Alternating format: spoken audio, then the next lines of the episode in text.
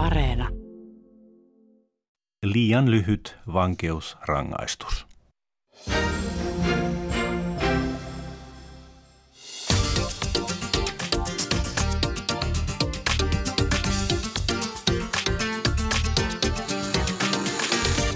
Yle Puhe, torstaisin kello yksi ja Yle Areena. Mahadura ja Österkan. Yle Puhe. Ja tervetuloa rakkaat kuuntelijat Mahadura Ösperkani. Tänään me puhumme sukupuolen moninaisuudesta. Olemme hyvin tottuneita binääriseen eli kaksijakoiseen sukupuolikäsitykseen, jossa sukupuolia on ö, kaksi, mies ja nainen, ja tämän määrittää biologia. Mutta sukupuolen moninaisuus on ilmennyt eri kulttuurissa ja eri aikakausina ihan eri tavoin. On kulttuureita, jossa on havaittu jopa yhdeksän sukupuolta. Kyllä, kuulit oikein, ja tästä vielä vähän myöhemmin lisää. Tässä lähetyksessä me puhumme erityisesti muun sukupuolisuudesta. Mitä käsitteellä yleisesti ottaen tarkoitetaan ja mistä termi on syntynyt. Sukupuoli-identiteettitutkimuksiin hakeutumien määrä on kasvanut. Ennen vuotta 2007 hoitoihin hakeutui valtakunnallisesti noin 40 henkilöä vuodessa. Viime vuonna määrä oli noin 800 ja muun sukupuolisten osuus on tästä kasvanut. Muun sukupuolisten oikeuksissa otettiin surullista takapakkia, kun transpoliklinikoiden uusi linjaus vei mahdollisuuden sukupuolen korjaushoitoihin muun sukupuolisilta. Minkälaista on elää muun sukupuolisena yhteiskunnassa, missä sukupuoli nähdään kaksinapaisena? Mitkä ovat muun sukupuolisten oikeudet tällä hetkellä ja miten niitä tulisi parantaa. Ja koska, rakkaat kuuntelijat, sukupuoli on moninainen ja kukin kokee sen ihan omalla tavallaan, on tärkeää muistaa, että tässä lähetyksessä ei puhuta kaikkien puolesta eikä ole yhtä yksittäistä absoluuttista määritelmää siitä, mitä muun sukupuolisuus on. Tässä lähetyksessä me tullaan kuulemaan kaksi tarinaa siitä, millaista on elää muun sukupuolisena Suomessa ja ehkä tämä auttaa meitä ymmärtämään sukupuolen moninaisuutta paremmin. Studiossa meillä on vieraana tuottaja, taiteilija, aktivisti Kasper Kamppuri, vaikuttaja Kuisma Ilves sekä Setan varapuheenjohtaja, lääketieteen opiskelija, transaktivisti Sakris Kupila. Toivotetaan ensin kaikki meidän vieraat tervetulleeksi. Kiitos. Kiitos. Kiitos, kiitos. Tervetuloa minunkin puolestani. Ja mitäs Maharra Ösperkan tekevät aina ensimmäisenä? Tai no ei nyt aina ensimmäisenä, mutta tässä keskustelussa on esim. hyvin olennista ö, termit. Otetaan termit haltuun. Muun sukupuolisuuskäsite on syntynyt tarpeesta selkeään suomenkieliseen käsitteeseen, jolla kuvataan kokemusta sukupuolesta, joka ei mahdu kaksinapaiseen mie- nais- ja miesjakoon. Tästä kohtaa mä haluan kysyä Kasperilta ja Kuismaalta, että mitä teille tämä termi muun sukupuolisuus tarkoittaa? No mulle se tarkoittaa henkilökohtaisesti ihan vaan sitä, että ei ole mies eikä nainen. Että kun mä löysin tämän termin muun sukupuolisuus, niin sehän niin kun kolahti heti, että tajusin, että enhän minä ole mies enkä nainen. No, mulla on vähän samantyyppiset ajatukset, että mulla se oli vähän silleen vastahakoisempi se prosessi, että mä suhtaudun itsekin vähän skeptisesti siihen aluksi, että, että että on nyt joku ihan hömppä juttu. Mutta sitten kun rupesi lähipiirissä tulee näitä ihmisiä ulos, ulos kaapista niin kutsusti ja itse kävin kokeilemassa sekä nais- että miesroolit ja hoksasin, että tästä ei tule yhtään mitään, niin se oli pakko myöntää, että mäkin olen nyt muun sukupuolinen. Hei, milloin ja missä te törmäsitte ensimmäisen kerran tällaisen termiin kuin muun sukupuolisuus? Ja oliko se samoin tein semmoinen, että ahaa, tämä määrittelee mun sukupuoli-identiteettiä, tai tämä on paras sana kuvailemaan sitä, kuka mä oon? Mm. No mä törmäsin siihen varmaan pari vuotta sitten netissä tietysti, koska ää, sosiaalisissa medioissa on, sieltä löytyy niin kuin parhaat esimerkit ja taistelijat ja idolit silleen sukupuolivähemmistön edustajista. Ja tota, sitä ennen mä ajattelin, että koska mä en koe olevani nainen, niin mä oon varmastikin transmies.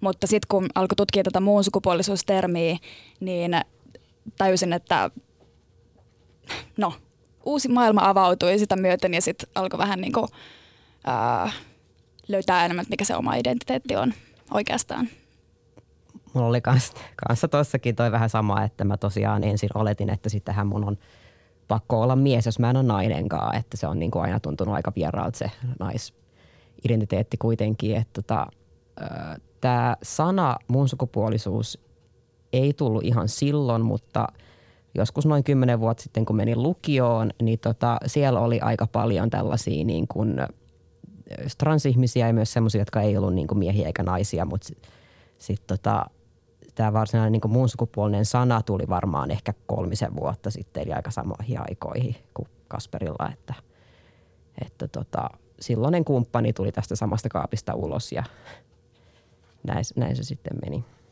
Ja jokainen kokee, kokee sanat omalla, omalla tavallaan. Et, et sanat on siitä mielenkiintoisia, että ne kuvastaa meidän todellisuutta ja siitä tarpeesta syntyy sanoja, kuten muun sukupuolisuus, jolla jotkut voivat kuvailla omaa sukupuoli-identiteettiään. Jotkut käyttää sitten taas jotain ihan muita termejä, että eikö se ole näin, että kaikki eivät pidä edes tästä sanasta muun sukupuolisuus tai ei koe sitä omakseen?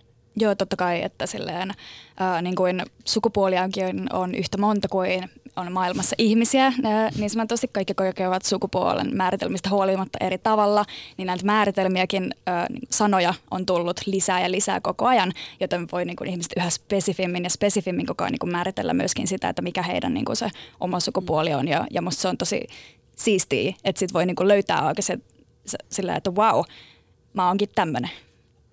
Hei, sukupuolen moninaisuus voi tuntua joistain äh, vähän etäseltä, koska me ollaan niin totuttu tähän sukupuolen binääriseen, eli kaksinapaiseen jakoon mieheksi ja naiseksi. Äh, meidän kulttuurille on ominaista, että me määritellään sukupuoli biologisten ominaisuuksien mukaan. Mutta on kulttuureita, joissa sukupuolella on hyvin vähän tekemistä biologian tai anatomian kanssa. Esimerkiksi Dagara-heimossa Burkina Fasossa ajatellaan, että sukupuoli on pelkkää energiaa. Biologinen mies voi omata naisen energiaa, jolloin hän on enemmänkin nainen kuin mies ja päinvastoin. Sukupuolen moninaisuus ilmenee siis eri kulttuureissa ja eri aikakausina eri tavoin. Me käytiin juttelemassa valtiotieteiden tohtorin ja sosiaaliantropologin ja SETAn koulutussuunnittelijan Marita Karvisen kanssa siitä, että miten sukupuolen moninaisuus ilmenee eri kulttuureissa. Sukupuolten moninaisuus, se kuuluu ihmisyyteen. Se on aina kuulunut joka ikisessä kulttuurissa ympäri maailmaa eri aikakausina. Mutta se, että miten siihen on suhtauduttu, niin se on vaihdellut hyvin paljon. Onko sulla jotain konkreettisia esimerkkejä muista kulttuureista, jossa, jossa sukupuoli on moninainen eikä, eikä tällainen binäärinen ajattelu ole tyypillistä? Joo, no jos me katsotaan hiukan taaksepäin esimerkiksi tota Pohjois-Amerikan alkuperäiskansoja, niin siellä tota noin, niin, ö, eri heimoilla oli kaikilla tota, ainakin kolme eri sukupuolikategoriaa. Parhaimmillaan antropologit ovat löytäneet jopa yhdeksän eri sukupuolikategoriaa sieltä. No siellä se on hyvinkin arvostettu sillä lailla, että toisin kuin meillä nyky-Suomessa, missä se on vielä valitettavasti patologisoitu, niin siellä se on voitu nähdä lahjana. Eli sanotaan, että jos ajatellaan ihmisiä, keillä, keidän identiteettiin on kuulunut sekä miehisyyttä sekä na, että naiseutta, niin on katsottu, että tota noin, niin he ovat tietyllä tavalla tässä kaksoisroolissa, niin he ovat esimerkiksi hirveän hyviä välittäjiä. Hyviä välittäjiä maallisen ja taivaallisen välillä, hyviä välittäjiä myös eri sukupuolten suhteiden välillä ja näin, näin poispäin. Se on nähty arvokkaana asiana, että tota, sukupuoleen kuuluu monia ulottuvuuksia. Sanoit, että jopa yhdeksän eri sukupuolta on löydetty. Mitä näistä tiedetään? No oikeastaan ei tiedetä niin paljon kuin tota pitäisi tietää tavallaan, koska näitä tutkimuksia on tehnyt antropologit, joilla ei ole ollut silloin paljon tietoa sukupuolen moninaisuudesta. Eli hirveän paljon esim. tietoa on ohitettu, kun sitä ei ole osattu katsoa oikein. Mutta tota, on, on myös no ihan listattu, että minkä tyyppisiä kokemuksia näissä eri tota noin, sukupuoliin kuuluu ja näin poispäin. No onko meillä mitään esimerkkejä sitten, jos, jos ajatellaan, että sukupuoli on moninainen ja se, se on näkynyt eri kulttuureissa eri aikoina, niin miten esimerkiksi länsimaissa historiallisessa mielessä on näkynyt sukupuolen moninaisuus vai onko tämä aina ollut tämä binäärinen ajattelu? Ei, ei todellakaan ole aina ollut, mutta tota, tässäkin on se haasteena, että tota, historioitsijat, antropologit ovat olleet melko sokeita tälle ilmiölle. Eli mä oon itse tehnyt väitöskirjan liittyen tota, noin, niin Italian tämmöiseen maatalousjärjestelmään, Metsadria-järjestelmään. Ja tota, mä itsekin niin kuin havahduin vasta siinä vaiheessa, että sielläkin on ä, tilaa sukupuolen moninaisuudelle. Siellä on tietty paikka henkilöille, jotka ovat sukupuoleltaan moninaisia. Mutta tämä on asia, mitä niin kuin historioitsijat eivät ole aikaisemmin onnistuneet näkemään. On ollut tietynlaista sokeutta. Toisaalta on myös sellaista sukupuolen moninaisuutta, mikä on onnistuttu näkemään. Ja tota, mun mielestä mielenkiintoinen on täällä tota noin, entisessä Jugoslaviassa, Albanian alueella, on ollut tämmöisiä valan tehneitä neitsyitä. Eli ovat äh, tavallaan äh, syntymässä tytöksi määriteltyjä henkilöitä, jotka ovat tehneet valan, että tota, he eivät tule ikinä harrastamaan seksiä kenenkään kanssa ja tätä myötä he ovat kyenneet elämään elämäänsä sitten miehinä. Miehisissä yhteisöissä, miesten tavoin, miesten töitä tehden, miesten harrastuksia tota, tehden ja näin poispäin. No mihin tämä tarve kategorisoida sukupuoli kahteen luokkaan, mieheksi ja naiseksi, perustuu? Mistä tämä ajatus on, on lähtöisin? Onko tämä länsimaille ominainen asia? Mm, Joo, erittäin äh, paljon länsimaille ominainen. Mä kutsun sitä tämmöiseksi äh, biologian diktatuuriksi. Eli se lähtee siitä, että tota, katsotaan, että minkälaiset sukuelimet henkilöllä on. Ja tota, noin, niin se on hyvin vahvasti länsimaissa. Ja valitettavasti tätä on sitten äh, globalisoituneessa maailmassa on viety sitten eteenpäin, että tota, esimerkiksi just Pohjois-Amerikan tota, noin, niin alkuperäiskansojen tämä heidän tapansa nähdä sukupuoli, kun sinne meni eurooppalaiset, niin tota, he eivät ymmärtäneet sitä. He jotenkin näkivät nämä eri sukupuolet seksuaalisina suuntautumisina. Eli silloin sukupuoleltaan moninainen ihminen, se määriteltiin homoksi ja tabuksi. Ja sitä kautta he onnistuivat lähes tappamaan tämän kulttuurin, sukupuolen moninaisuuden, mutta onneksi, onneksi ei ihan kokonaan. Onko olemassa tällä hetkellä jotain esimerkkejä, esimerkkejä muista sukupuolijärjestelmistä muissa kulttuureissa, jotka tänäkin päivänä olisi voimassa? Ö, joo, siis mä näkisin sillä lailla, että tota, ö, siis maailmassa on noin kuusi maata ainakin, joissa jollain tavoin tunnustetaan muidenkin sukupuolten olemassaolo. Joko niin, että se on ihan virallisessa passijärjestelmissä tai voi saada syntymätodistuksen tai näin poispäin. Niin tota, mun, sanotaan nyt mututuntuma on semmoinen, että tota, mitä vahvemmat perinteet on olleet, niin sitä tota noin, niin helpommin nykyäänkin tunnistetaan. Eli siis tavallaan ne perinteet eivät ole täysin kuolleet. Se näkyy, näkyy sitten siinä, että tota, nyky, nykymaailmassakin näissä maissa tunnistetaan paremmin ja hyväksytään. Mm. Yksi tällainen maa, jossa kolmas sukupuol- kolmannen sukupuolen käsite on käytössä, on Intia. Ja, ja on tällainen termi kuin hishrat, jos olen ymmärtänyt oikein, jolla viitataan henkilöihin, jotka eivät ole miehiä tai naisia, vaan muun sukupuolisia. Ähm, Voisit sä kertoa, kir- kirjoitit tässä sun artikkelissa Hisroista myös, äh, ja Intiassahan on kolmas sukupuoli ihan virallisestikin käytössä. Mitä me voitaisiin oppia Intialta? Voiko Suomi oppia jotakin Intialta ja Hisroista? Joo. Toki voi oppia. Mä sen verran ehkä ö, olisin varovainen, että mä en kutsuisi heitä muun sukupuolisiksi. Koska heillä hijrat ovat tota, hyvin niin kuin moninainen joukko ihmisiä, minkä tota, noin, niin pari voi kuulla monenkinlaista sukupuolen kokemista. Ja toisaalta on väärin lähteä niin kuin länsimaisin termein kuvaamaan sitä. Mutta se, mitä tulisi oppia on todella se, että ihmiset, ihmiset eivät mahdu kahteen kategoriaan. Tarvitaan, me tässä esimerkiksi toivotaan, että tulisi tämmöinen kolmas sukupuolikategoria, ja se ei välttämättä tarkoita sitä, että tulisi numerisesti kolmas, vaan ymmärrettäisiin tämä laajasti, että tätä sukupuoli-identiteettiä voi olla kovin monenlaisia, sukupuolen kokemista voi olla kovin monenlaista. Ehkä mä näkisin, että täällä Suomessa ei ole niin pitkää perinnettä, että tietyllä tavalla tämä ei ole missään nimessä kokemuksena uusi, esim. muun sukupuolisuus. Mutta jos me ajatellaan sitä tämmöisen yhteiskunnallisena ilmiönä, jos me ajatellaan sitä, että Suomessa tämmöinen ensimmäinen muun sukupuolisuus tai transgender-diagnoosi on annettu 14 vuotta sitten, niin se on tota noin, niin monelle vielä vieras ajatus. Ja sehän on siis, että, että mikä on vierasta, niin se hirveän usein pelottaa. Miten voidaan muuttaa meidän ajatusta sukupuolesta? No mun mielestä tuoda näky, näkyväksi sitä, että meitä on paljon muitakin.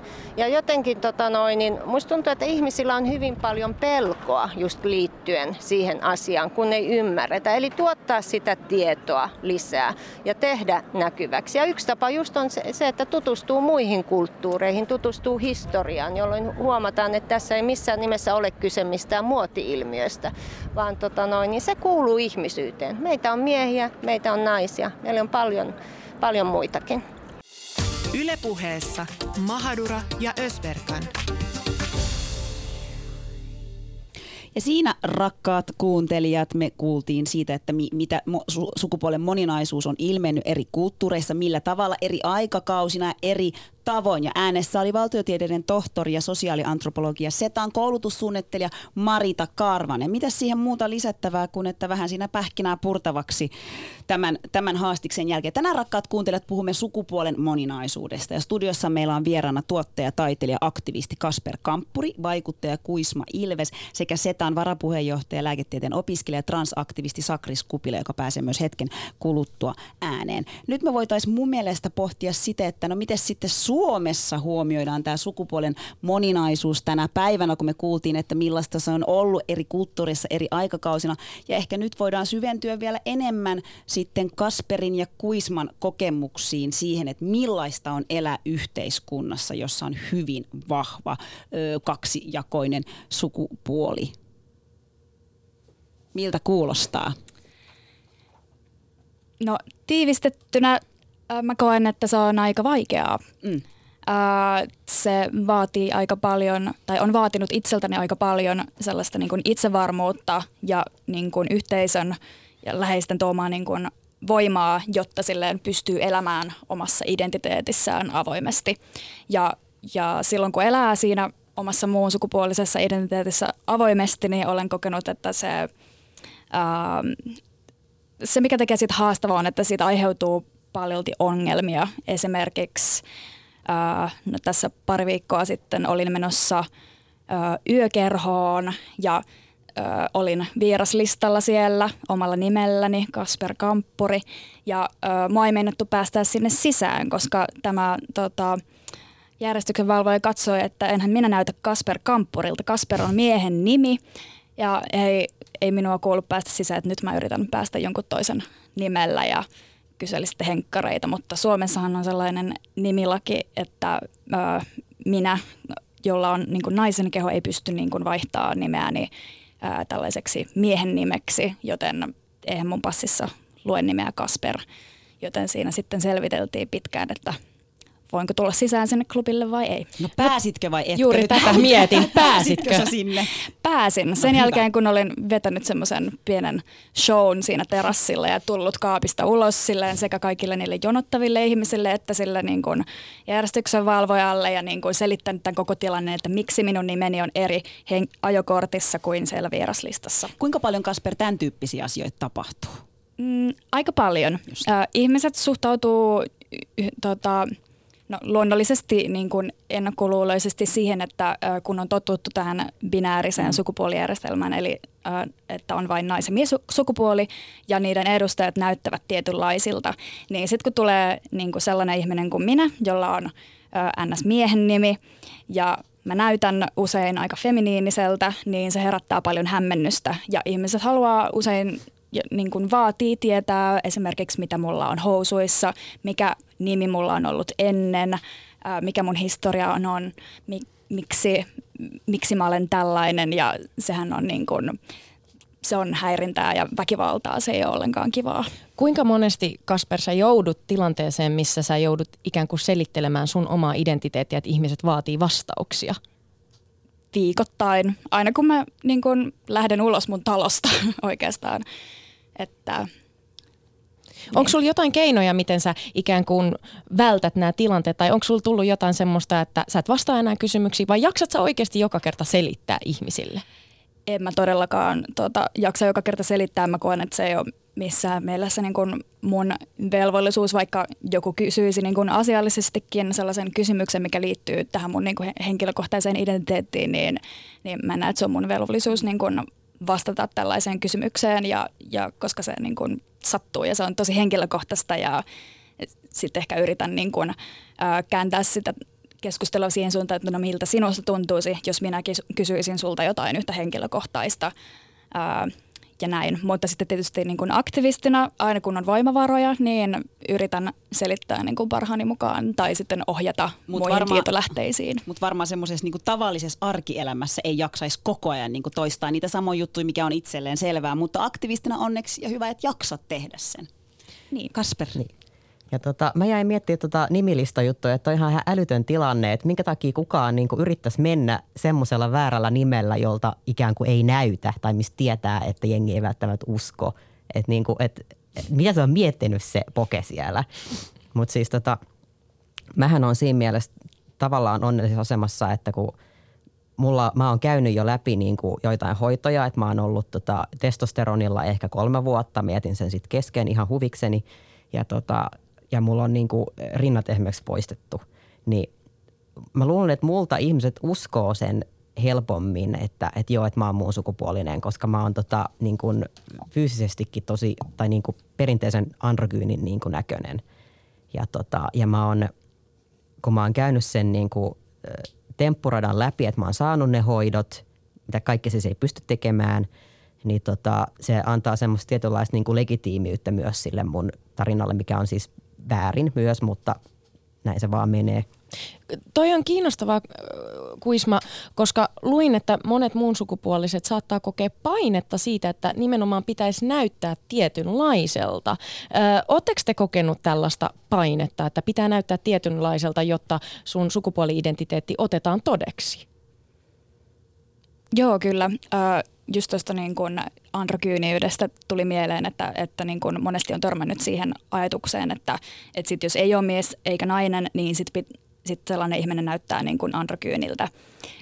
Ja sehän ei niin kuin pidä millään tavalla paikkaansa. Muun sukupuolinen ihminen voi näyttää ihan minkälaiselta tahansa ja pitää ihan minkälaisia vaatteita tahansa ja meikata tai ei meikata ja sillä voi olla matala ääni tai korkea ääni ja sen nimi voi olla miehen, naisen tai jonkun kasvin, tota, kasvin nimi. niin. eli, eli periaatteessa tästä, mitä voidaan päätellä, on se, että ihmisen sukupuoli-identiteettiä ei voi päätellä ulkonäön perusteella. Just. Kyllä. No miten sitten, mitä neuvoja te antaisitte ihmisille, jotka herkästi tekee tällaisia päätelmiä öö, ja saattaa käyttää erittäin sukupuolitettua kieltä, niin miten te toivoisitte, että teidät kohdattaisi tilanteissa? No musta on niin kuin hyvä tai silloin kun selittää ihmisille näitä asioita, niin lähtee siitä perusajatuksesta yritetään niin ulkonäön kautta, että sä et voi koskaan tietää, mikä sen ihmisen sukupuoli-identiteetti on sen ulkonäön perusteella. että jos sä oot käynyt jonkun syvällisen keskustelun tämmöisen ihmisen kanssa sen sukupuoli-identiteetistä, niin sit sä voit ehkä niin kun, sulla on parempaa tietoa, mutta muuten ei pitäisi ikinä olettaa ää, niin kun, käyttämällä esimerkiksi sukupuolitonta kieltä, kuten huutaa kadulla jollekin, että hei sinä tyttö siellä. Jokin niin kuin, tollanenkin tavallaan pieneltä tuntua, tuntuva asia ää, voi tuntua tosi vaikealta ja ikävältä, jos on niin kuin, transsukupuolinen ja muun sukupuolinen ja ei vaikka koe olevansa tyttö. Mm, ja mäkin myönnän, että on mullekin välillä niin kuin vaikeaa tämä, että ei oleta tai että ottaa sen mahdollisuuden huomioon, että joku vaikka ei ole mies tai nainen tai jotain, että – et mäkin olen ollut sellaisessa tilanteessa, että mä oon vaikka baarissa jutellut jollekin, josta mä oon ihan, niin kuin, oletan ihan varmasti, että, että se on niin kuin mies. Ja sitten se sanookin hetken päästä kuis, kuiskaa mulle, että, että itse asiassa mä oon aina tuntenut, että mä oon nainen. Ja sitten mun tulee semmoinen olo, että ei hemmetti, että kuka mäkin luulee olevan. Niin Mutta... Pidän itteeni silleen tosi valveutuneena. Niin ja siis tavallaanhan toi on on pohtinut nyt tätä asiaa just sen kielenkäytön kautta, niin meidän kielihän on tosi sukupuolitettua, että me viitataan ihmisiin tosi useasti sen sukupuolen kautta. Se, mikä on rikkaus suomen kielessä, että esimerkiksi pronomini hän, niin hän, se ei ole sukupuolitettu, se ei viittaa kumpaankaan sukupuoleen. Mutta sitten jos ajatellaan sitä teidän prosessia teidän oman sukupuoli-identiteetin löytämisessä, niin minkälainen prosessi se on ollut?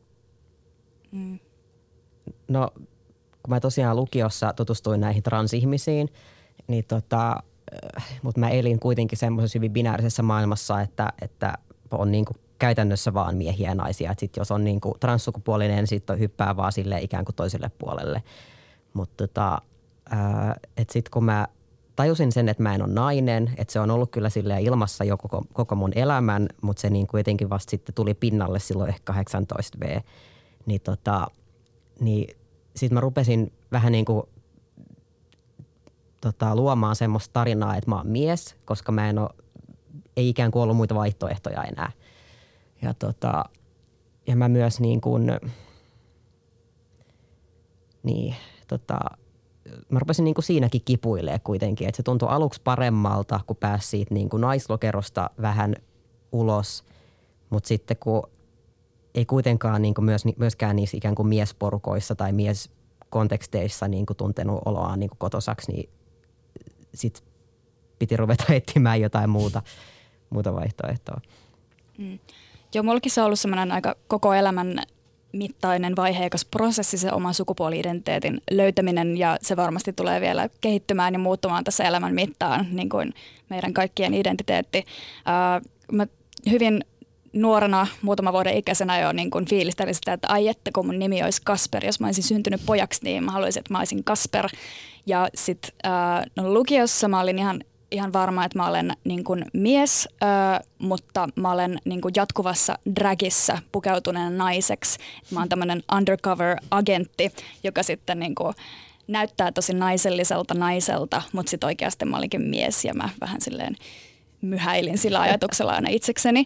Ja sitten tosiaan ö, löytyi pikkuhiljaa ihmisiä, jotka myöskin niin kuin edustaa sukupuolivähemmistöjä ja sitten kuuli näitä uusia sanoja, niin kuin vaikka muun sukupuolinen, non-binary, gender queer ää, ja näin poispäin. Ja sitten alkoi miettiä, että hetkonen, että on muitakin vaihtoehtoja kuin mies ja nainen. Että kyllä se mun niin kuin kasvatus oli tosi, tosi tavallaan niin kuin binääriin ohjaava ja, ja mut niin kuin kasvatettiin tosi sellaiseen aika tiukkaan naisen rooliin, josta sitten ää, se murtautuminen siitä oli niin kuin pakko tehdä tavalla tai toisella. Ja mun mielestä tässä on nyt tuota mielenkiintoista. Nyt tässä on mainittu jo tavallaan, että koulu on mainittu ja, ja, ja kun mä puhun, niin mainitsin baarista ja tavallaan, että jotenkin nyt puhuit Kasper niin kuin siitä, että miten, miten sut on kasvatettu, niin tavallaan mielenkiintoista kuulla, että minkälaisia kokemuksia teillä on ollut niin kuin, että miten teidän lähipiiri on suhtautunut tai onko ollut koulumaailmassa jotain, mitä nostaa työelämässä tai arjessa tuli tämä niin baarikeissi, mutta tällaisia, niin kuin, että onko jotain, mitä on jäänyt niin kuin tosi hyvin ö, pintaan tai esille, että mitä on pohtinut?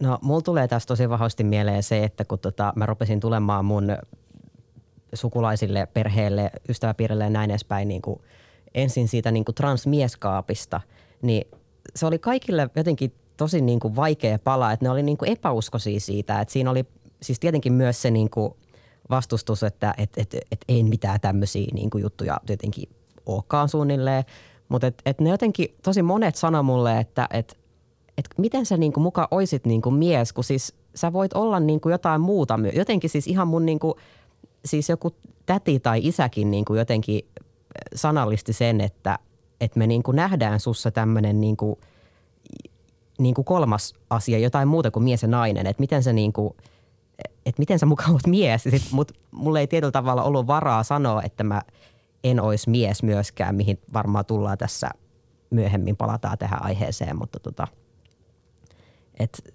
et aina niin kuin ei edes itse ole ensimmäinen, joka huomaa sen itsessään. Joo, mäkin paljon olen kuullut kyllä tota, että joo, kyllä kyllä tota, kun on niin kuin vaikka ää, entisille seurustelukumppaneille sitten niin kuin, tai he ovat huomanneet sosiaalisesta mediasta, että olen tullut kaapista transsukupuolisena, niin ovat kommentoineet, että kyllä, kyllä minä vähän jotain aavistelinkin, että sinussa on jotain erilaista.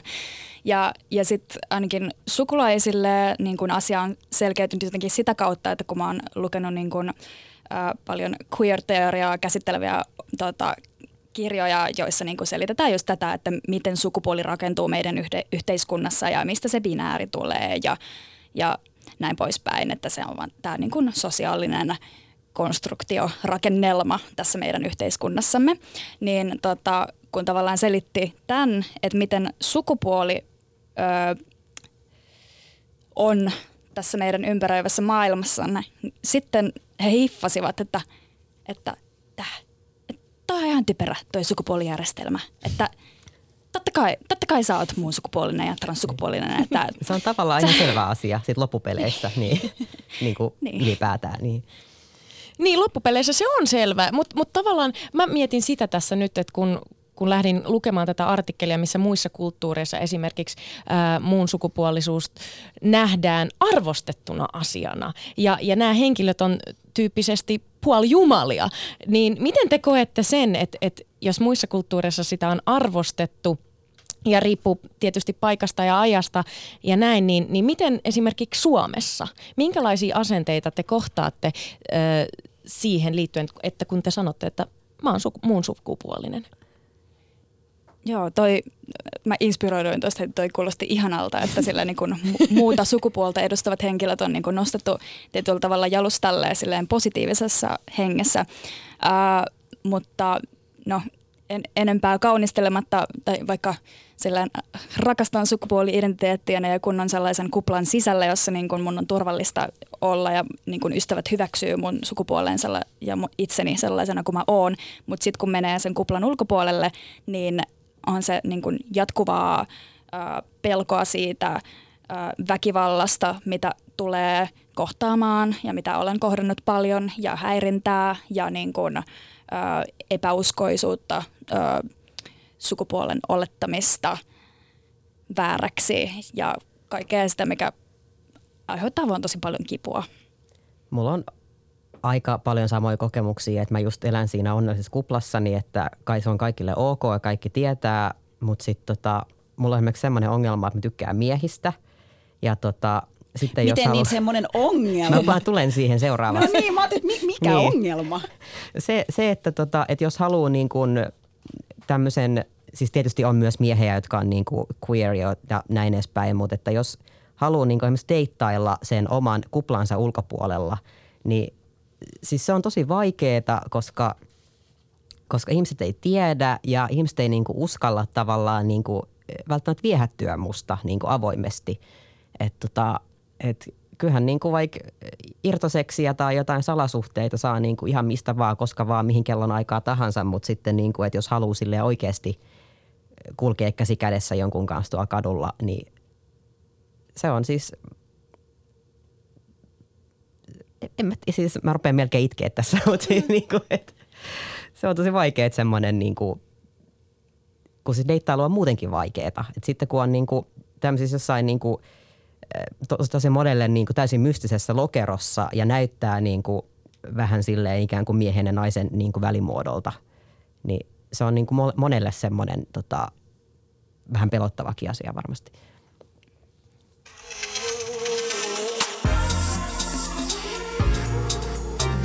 Maailma paranee puhumalla. Yle Puhe. Maailma paranee puhumalla ja sitä me ehdottomasti täällä tehdään tänään. Tänään rakkaat kuuntelijat, me puhutaan sukupuolen moninaisuudessa ja tässä lähetyksessä puhumme erityisesti muun sukupuolisuudesta. Studiossa vieraana tuottaja, taiteilija, aktivisti Kasper Kamppuri, vaikuttaja Kuisma Ilves sekä Setan varapuheenjohtaja, lääketieteen opiskelija, transaktivisti Sakris Kupila, joka pääsee nyt ääneen.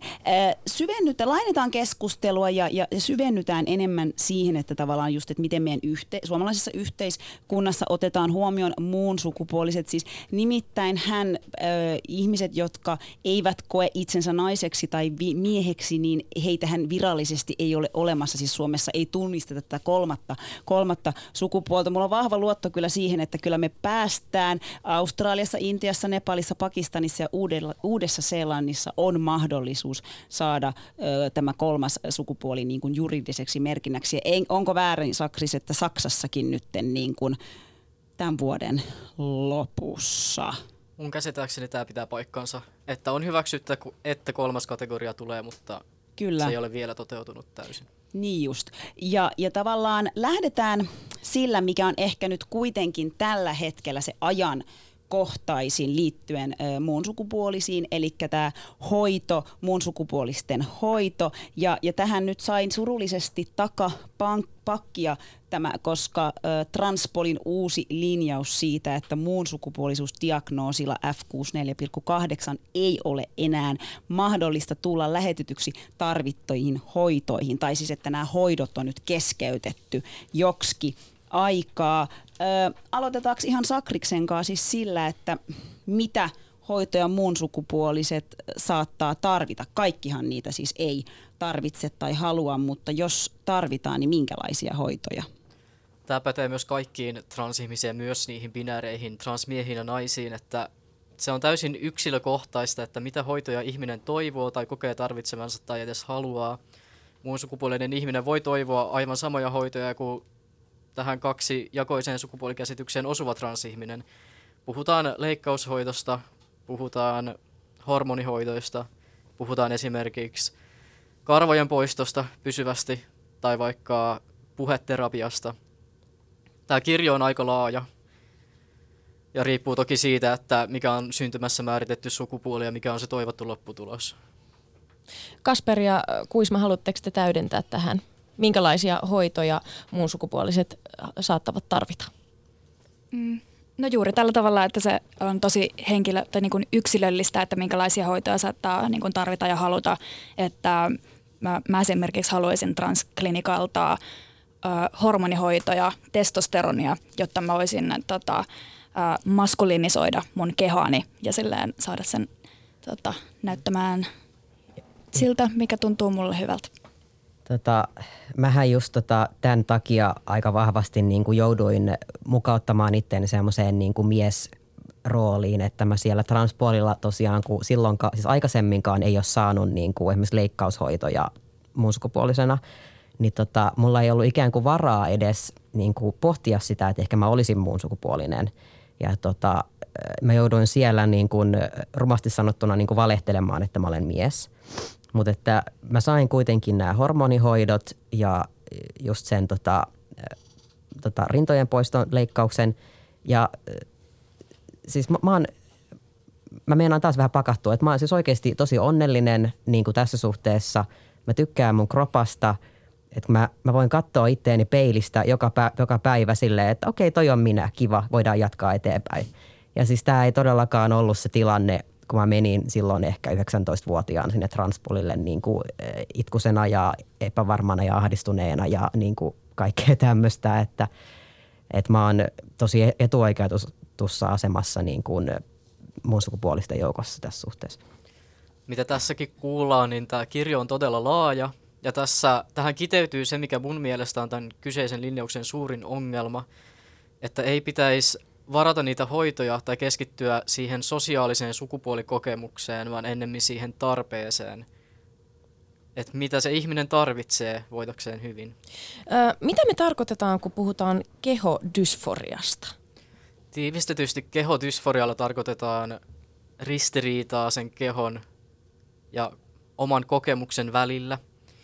Että esimerkiksi ihminen, joka on syntymässä määritelty vaikka pojaksi genitaalien perusteella, niin hän kokee, että tämä hänen kehonsa näin sukupuolisen merkkineen on väärin tavalla tai toisella.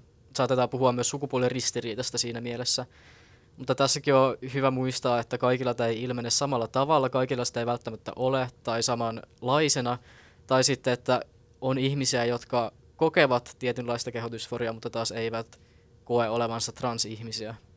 Sakris, miten tavallaan nyt tämä Transpolin linjaus siitä, että hoitoja ei, ei no on t- t- tällä hetkellä nyt niin kuin jäädytetty, niin miten se voi tulla vaikuttamaan ihmisiin, jotka on saanut tämän muun sukupuolisisdiagnoosin, että nyt ne hoidot on keskeytetty? Tällä hetkellä mä luulen, että tämä vaikuttaa eniten niihin, jotka ei ole vielä saanut sitä diagnoosia, mutta jon, jotka sen toimi, todennäköisesti kohta saa tai olisi saamassa, koska se tarkoittaa sitä, että ne on hakeutunut transpolille siinä uskossa ja siinä aikana, kun tää, näitä palveluja on myös heille suunnattu, mutta sitten ne onkin yhtäkkiä saanut kuulla, että nyt ei olekaan enää mitään tarjolla. Aika moni on todella hätääntynytkin tässä tilanteessa.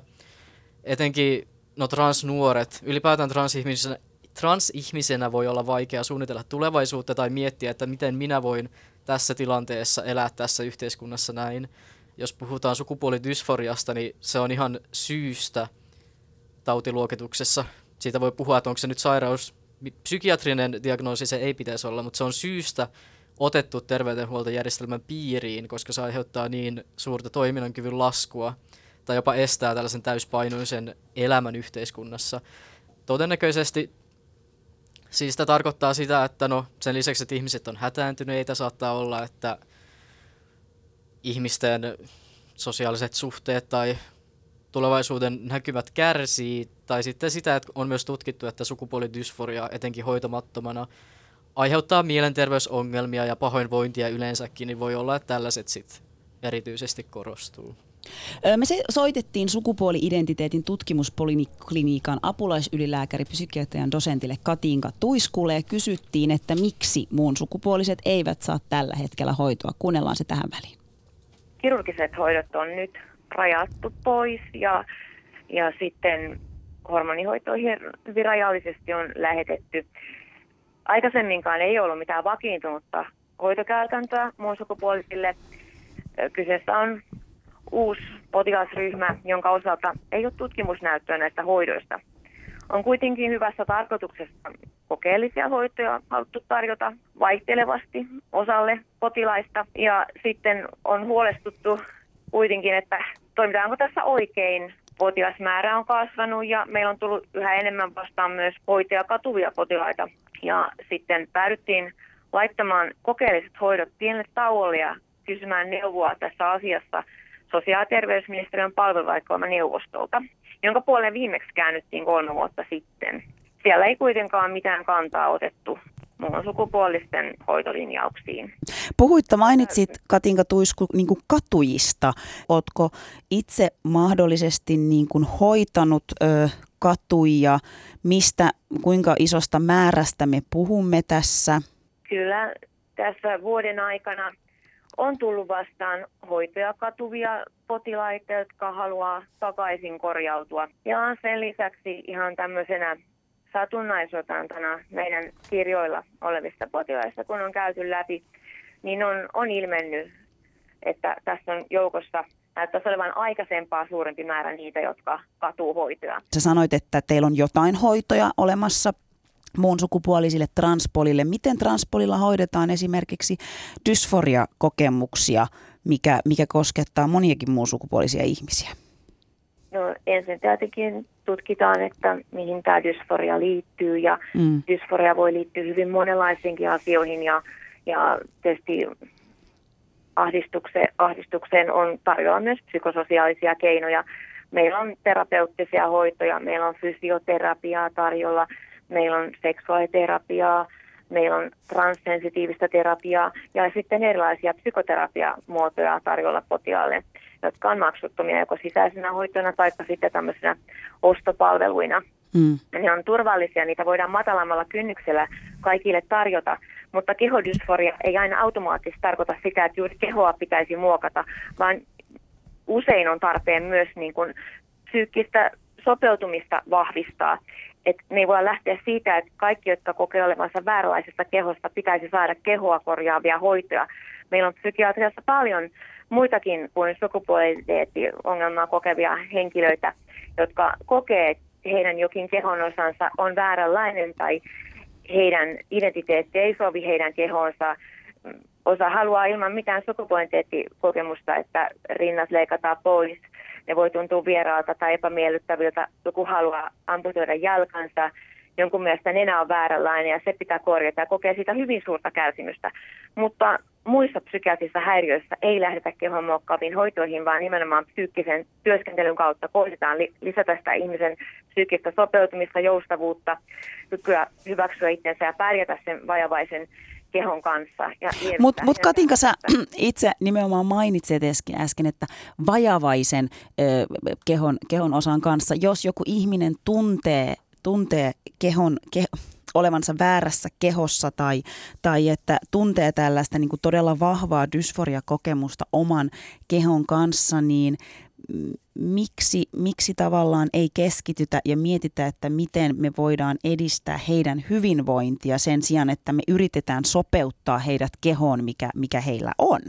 Sitä juuri mietitään, miten voidaan. Eli meillä on tavoitteena ensi vuoden alusta käynnistää vaikuttavuustutkimus, jonka puitteissa voidaan sitten riippumatta siitä, onko kyseessä muun sukupuolisuus tai transsukupuolisuusdiagnoosi, tarjota myös kehoa muokkaavia hoitoja. Ja edelleen meidän palveluvalikoimaan kuuluu ensi vuonnakin myös nämä terapeuttiset hoidot. Otetaan hei vielä tähän loppuun. Katin, Katinka Tuisku, että mitä mieltä sä olet ö, muun sukupuolisten oikeuksista ja, ja mitä, mitä ajatuksia herää esimerkiksi, kun oikeuksien puolesta järjestetään erilaisia mielenosoituksia. Muun muassa he eilen oli Narikkatorilla mielenosoitus nimenomaan Transpolin tämän uuden linjauksen takia, jossa, jossa niin kuin muun muassa huudettiin, että muun sukupuoli, mun sukupuoli ja, ja tavallaan, että mitä sä kelaat siitä, että mitkä on muun sukupuolisten oikeudet ihan oikeasti tänä päivänä meidän suomalaisessa no, yhteiskunnassa? Tästä on ihan samaa mieltä, että jokaisella on oikeus mm. määritellä itse oma sukupuolensa ja meidän pitää kunnioittaa sitä ja tarjota sille sukupuolen ilmaisulle tilaa yhteiskunnassa. Ja myös juridisesti ihmisellä tulisi olla oikeus määrittää oma sukupuolensa ja toivon, että Suomessakin olisi myös kolmas sukupuoli mahdollista valita itselleen juridisesti. Ja toivonkin, että nämä mielenosoitukset suuntautuisi niin kuin lainsäätäjiin, poliitikkoihin, jotka on äänekkäästi tässä terveydenhuoltoakin kritisoimassa, vaikka voisivat itse pohtia, miksi he eivät ole saaneet uudistettua translakia, joka loukkaa ihmisoikeuksia ja on täysin vanhentunut. Ja potilaana muun sukupuoliset, heitä tulee kunnioittaa niin kuin kaikkia muitakin potilaita ja suunnitella heidän kanssaan hoitaa yhteisymmärryksestä ja tarjota sitä turvallisinta ja parasta näyttöön perustuvaa hoitoa, mitä on saatavilla. Ja jos sitä ei ole tutkimusnäytön puuttuessa, niin riittävän turvallisessa asetelmassa sitten mahdollisesti kokeellisia hoitoja tarjota ja aina tarjota myös niitä hoitoja, jotka on turvallisia ja riskittömiä. Mutta mihinkään hoitoihin ei tule pakottaa ketään, ei painostaa, ei kannustaa, vaan pikemminkin niin päin, että tarjota sellainen valikoima, mikä on ajankohtaisesti paras mahdollinen ja turvallisimmaksi tiedetty. Ylepuheessa Mahadura ja Ösberkan. Siinä rakkaat kuuntelijat kuultiin sukupuoli-identiteetin tutkimuspoliklinikan apulaisylilääkärin psykiatri dosentti Katinka Tuiskun haastattelu siitä, että miksi muun, hoidot muun sukupuolisten osalta on tällä hetkellä jäädytetty. Mitäs ajatuksia heräs studiossa? Mitäs kommentoitavaa? Huhhuh. No, mä oon jo jonkun verran käynyt hänen kanssaan kirjeenvaihtoa tässä, että en nyt ihan hirveästi sen enempää kommentoi, mutta eh, mun maallikkomielipide on se, että se hoitojen jäädyttäminen ei voi olla vaihtoehto, varsinkaan kun näitä niin kuin tota, ää, ei-lääkkeellisiä, ei-kirurgisia tota, hoitoja on muutenkin niin vaikea saada, niin kuin psykoterapiaa. Että miten realistista se on, että näille ihmisille voidaan tarjota vaikka psykoterapeutti, joka on perehtynyt sukupuoli-identiteettiasioihin.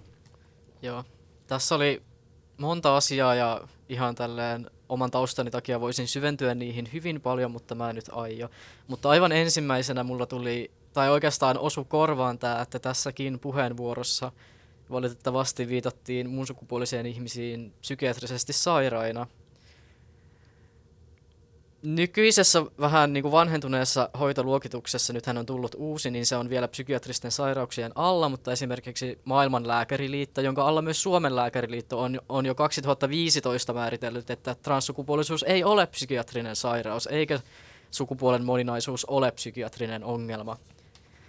Ja mitä Katinkakin sanoi, että nämä mielenosoitukset ja tämä viesti pitäisi suunnata päättäjille – niin tähän mä haluaisin vielä lisätä, että me puhutaan kahdesta eri asiasta. Me puhutaan siitä juridisesta, lainmukaisesta, virallisesta prosessista, mihin liittyy esimerkiksi nimenvaihto, tämä translaki, joka käsittelee sitä, että kuka voi muuttaa tämän virallisen sukupuolensa, eli vaikka passin sukupuolimerkinnän.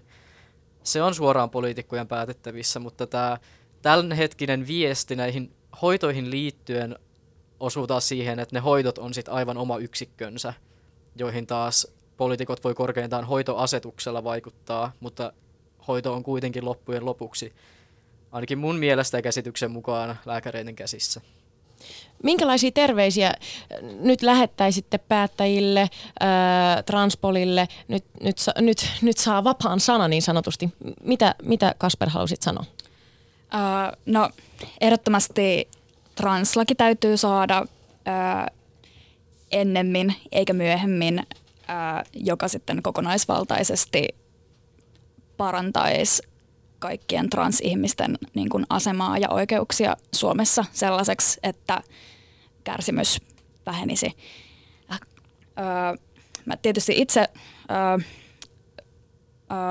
mä oon sellaisessa tilanteessa, että mä haluaisin näitä hoitoja transpolilta, mutta mä en pysty niitä tällä hetkellä saamaan. Niin se, no, kaikkien näiden kommenttien kuuleminen tietysti niin kuin, lisää sitä mun surua ja mä toivon todella syvästi, että näihin asioihin saadaan muutoksia hyvin nopeasti. Että kyllä tässä on tota, ö, eilen lähtenyt valtuustoaloite menemään jo täällä Helsingin päässä ainakin, missä itse vaikutan, niin tota, tehdään kaikkemme, jotta silleen saataisiin mahdollisimman nopeasti tämä tilanne purettua ja hoidot takaisin muun sukupuolisille, koska ö, niin kuin ilman hoitoa jääminen sukupuolidysforian kanssa, joka vaatii niitä hormonia ja leikkaushoitoja esimerkiksi, on hengenvaarallinen tila. Ja silleen ihmiset tekee itsemurhia sen takia. Ja se on, että jos näillä ihmisillä, tämä on semmoinen niin oman tunnon kysymys myöskin niin kuin ihmisillä hoitavilla tahoilla, että jos heillä on mahdollisuus pelastaa ihmishenkiä sillä, että he niin kuin antavat hoitoa muun sukupuolisille, niin mikseivät he tekisi sitä? Kusma ja, äh, Kuisma ja Sakris? No translaki pitää ehdottomasti saada mahdollisimman nopeasti uusittua tietysti niin kuin ajatuksella ja huolella. Ja näihin hoitoihin pitää saada enemmän resursseja, että sitten niin kuin ei ruveta sen nimissä, sen, aina kukaan ei ole virallisesti sanonut mun tietääkseni, että tämän takia olisi jäädytetty näitä hoitoja, mutta se, mä uskon, että se vaikuttaa, koska tota, tämä hoitamattomuus tulee todennäköisesti paljon kalliimmaksi kuin se, että hoidetaan. Mä haluaisin poliitikoille sen viestin, että sen lisäksi, että translaki pitää muuttaa, mikä nyt kuulemma menee seuraavalle hallituskaudelle, niin näitä transihmisten hoitoja määräävä hoitoasetus pitäisi myös päivittää. Nykyinen hoitoasetus on laadittu vuonna 2001 tai 2002, silloin kun tosiaan se 50 ihmistä vuodessa hakeutui tutkimuksiin mikä tarkoittaa, että siellä esimerkiksi lukee, että näitä hoitoja voi tarjota pelkästään Tampereella ja Helsingissä. Mikä on aika paha, koska tämä on 16 kertaistunut tämä hoitoon hakeutuvien määrä ja Suomi on laaja maa. Et tässä puhutaan jo myös oikeusturvasta ja hoitotakuista ja siitä, että miten tämä itse terveydenhuoltopolku toimii. Tähän olisi helppo myös tällä hallituskaudella puuttua. Ehdottomasti. Mennäänkö ö, kohti ratkaisuja? Niitä, niitä me halutaan. Tuossa tuli ihan hirveän hyvä, hyviä pointtia. Ja mun mielestä vielä lyhyesti tähän loppuun tavallaan se, että millä tavoin me voidaan parantaa muun sukupuolisten asemaa yhteiskunnassa. Terveiset päättäjille lähetettiin, mutta jos lähdetään miettimään esimerkiksi, miten koululaitoksissa, työpaikoissa, ö, terveydenhuollon ammattilaisillekin voi nyt vielä, vielä viestiä laittaa enemmän, mutta miten huomioida sukupuolivähemmistöt? Yksi aika merkittävä tapa, millä huomioida sukupuolivähemmistöt ja erityisesti meidät muun sukupuoliset, on se, että ei jaotella niin kuin esimerkiksi vessoja tai erilaisia liikuntatunteja tai ryhmiä tai yhteisöjä niin kuin pelkästään miehille ja naisille, koska mehän jäädään siitä ulkopuolelle. Ja tämä voi olla niin kuin, tämä aiheuttaa ongelmia niin kuin pienesti ja isosti. Ja tämä vessa-asia on mielenkiintoinen, koska eikö jokaisella ole omassa kotonaan vessa, jossa ei ole mitään merkintää? Niin, no, tota, mä, mä Meillä on va- kaikilla unisex vessa. Niin, niin se vaan mietityttää, että miksi siitä nousee niin iso halo sitten, kun julkiset vessat haluttaisiin neutraaleiksi. Niin, mutta tätä on hyvä kunkin pohtia. No, mä toivoisin, että ihmiset tahoillaan miettisi tätä asiaa ja vähän kyseenalaistaisi, että mistä, nämä, mistä tämä kaksijakoisuus tulee ja onko se tarpeellinen, onko se todellinen ja niin kuin suhtautuisi näihin ihmisiin, jotka sanoo, että hei, että mä oon muun sukupuolinen tai että mä olen transsukupuolinen jotakin muuta, että että suhtauduttaisiin niihin niin kuin tavallisina ihmisinä ja niin kuin vaikka ei itse oikein uskoisi tai tajuaisi, niin sanoisi vaan, että ok, kiitos kun kerroit, minä perehdyn tähän asiaan jotakin muuta kautta. Että se ei oikeasti ole kauhean monimutkaista. Hmm. Mäkin haluaisin peräänkuuluttaa tietynlaista inhimillisyyttä ja lähimmäisen rakkauttakin. Et mitä mä ihmisille sanon, että ei niiden tarvitse olla samaa mieltä kuin minä, ei niiden tarvitse uskoa sitä, jos mä menen ja sanon, että sukupuolia on useampi. Heillähän on oikeus olla aivan sitä mieltä, mitä he ovat, mutta mä toivoisin, että kaikki kuitenkin kohtelisi toisiaan asiallisesti. Muun sukupuoliset ihmiset ei katoa sillä, että niiden olemassaolo kielletään. Kukaan ihminen ei vaan lopeta olemasta oma itsensä tai lakkaamasta, lakkaamasta olemasta sen takia, että joku sanoisi, että ei tämä ole mahdollista, mä en usko sua. Asiallisuutta, no ammattilaiskohtaamisissa ammatillisuutta, sitä, että kohdataan se ihminen ihmisenä ja kysytään häneltä, että mitä hän itse nyt toivoo. Mm. Tuntuu paljon, että meidän niin kuin, kohtaamia asioita, esimerkiksi sitä niin kuin, väkivaltaa ja erilaisia haastavia tilanteita ja meidän identiteettiä ei usein oteta todesta, koska pohjimmiltaan ihminen ei ehkä usko, että me ollaan todellisia, koska ollaan totuttu siihen kaksijakoiseen sukupuolijärjestelmään. Niin ja siihen liittyy myös, myös sitten vahvasti vähemmistöstressi, jota monet eri vähemmistöt joutuu kohtaamaan, koska on tiettyjä stigmoja ja ennakkoasenteita, joita liitetään tiettyihin vähemmistöihin. Miten me puretaan stigmoja? Sanotaan nyt, mä pohdin tässä yksi päivä, että, että okei, mitä jos Suomi olisi maa, jossa, jossa me ei jaettaisi sukupuolta kahteen kategoriaan, vaan ihan aidosti se olisi moninainen, niin miten Suomi yhteiskuntana muuttuisi? Tämä on kiinnostava kysymys, miten mun todellisuus ja kaikkien todellisuus muuttuisi, niin miten teidän mielestä lähdetään purkamaan näitä stigmoja? Puhumalla tietysti niin kuin aivan kauheasti kaikissa medioissa ja kahvipöydissä ja, ja muutoin, että meillä aktivisteilla on paljon duunia, mutta myöskin ei-aktivisteilla voimme levittää tätä tiedon ilosanomaa kaikille meidän tutuillemme. Ihan vaan lisä, lisäämällä näkyvyyttä, että ihmiset niin kuin tottuu siihen, se asia normalisoituu, se ei ole enää niin ihmeellinen. Lähtetään ihan vaan virallisia kautta myös. Otetaan se pois sieltä psykiatrisesta diagnoosiluokituksesta ja laitetaan se translaki. Kiitos ihan tuhannesti. Hei, keskustelu on nyt avattu. Tähän oli tämmöinen niin avaus ja tästähän on hyvä jatkaa. Tässä on vielä paljon asioita ja ehkä se, mitä, mitä meidän niin päättäjät ja terveydenhuollon ihmiset ja, ja tavallaan tahot, joilla on mahdollisuus vaikuttaa, niin mun mielestä tavallaan tämä pallon heittäminen eteenpäin on ehkä vähän semmoinen riski, että kannattaa ehkä kokoontua saman pöydän äärelle ja keskustella. Kiitos tuhannesti teille, meidän vierat ja kiitos meidän kuuntelijoille.